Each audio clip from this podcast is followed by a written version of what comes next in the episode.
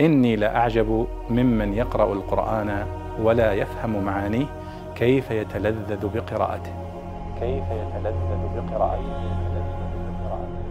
سائل يسأل عن قوله تعالى في سورة الشمس فدمدم عليهم ربهم بذنبهم فسواها يقول ما معنى فدمدم عليهم؟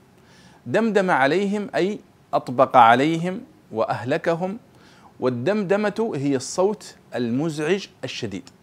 فمعنى هذا أن الله سبحانه وتعالى صنع آه، بقوم صالح عندما عقروا الناقة عندما قال فكذبوه فعقروها فدمدم عليهم ربهم بذنبهم. يعني أطبق عليهم وأهلكهم بهذه الصيحة وبهذا الصوت القوي المزعج المهلك فأهلكهم فدمدم عليهم ربهم. فالدمدمة إذن هي الصوت الشديد المزعج وقد عبر عنه في آيات أخرى بأنه صيحة.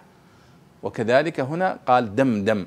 حتى تلاحظون أن الدمدم الدال والميم مع تكرارها تؤدي هذا المعنى وهو معنى صوت الدمدمة وهو الصوت الشديد المزعج المهلك المطبق عليهم الذي لا ينجو منه أحد. والله أعلم.